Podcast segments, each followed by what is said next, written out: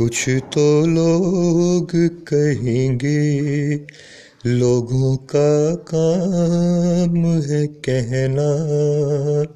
چھوڑو بیکار کی باتوں میں کہیں بیت نہ جائے رہنا۔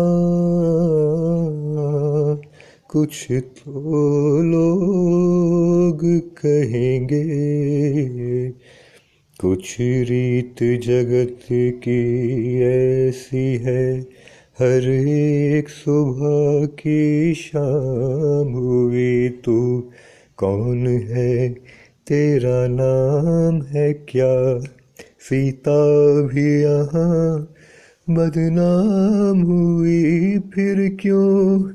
سنسار کی باتوں سے بھیگ گئے۔ تیرے نینا کچھ تو لوگ کہیں گے، لوگوں کا کام ہے کہنا۔ چھوڑو بیکار کی باتوں میں، کہیں بیت نہ جائے رہنا۔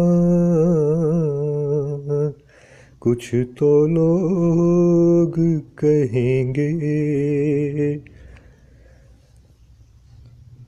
السلام علیکم فرینڈس ایسا نہیں کہ میں پہلی دفعہ اس طرح کا کام کر رہا ہوں۔ I have been in touch with these things لیکن ہر چیز کو نیا سمجھ کر ہی کرنا چاہیے۔ اور کوشش یہ تھی کہ یہ پہلی انفیکٹ پوڈ کاسٹ پہ میں ضرور یہ پہلی دفعہ کر رہا تھا۔ ویسے دوسری ویڈیوز میں ضرور کسی نہ کسی طرح جو ہوں شیئر کرتا رہا ہوں۔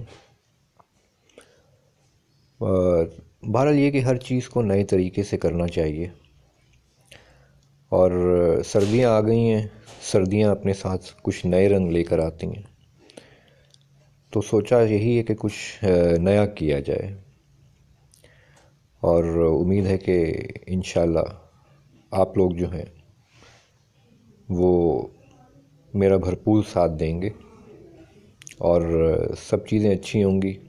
زندگی میں اتار چڑھاؤ بہت بہت آتے ہیں، مشکلات بہت آتی ہیں۔ ہمیں انہی کے ساتھ زندہ رہنا ہے۔ اللہ تعالیٰ سے دعا ہے کہ اللہ تعالیٰ ہم سب کے لیے آسانیاں پیدا فرمائے۔ آمین۔ Thank you so much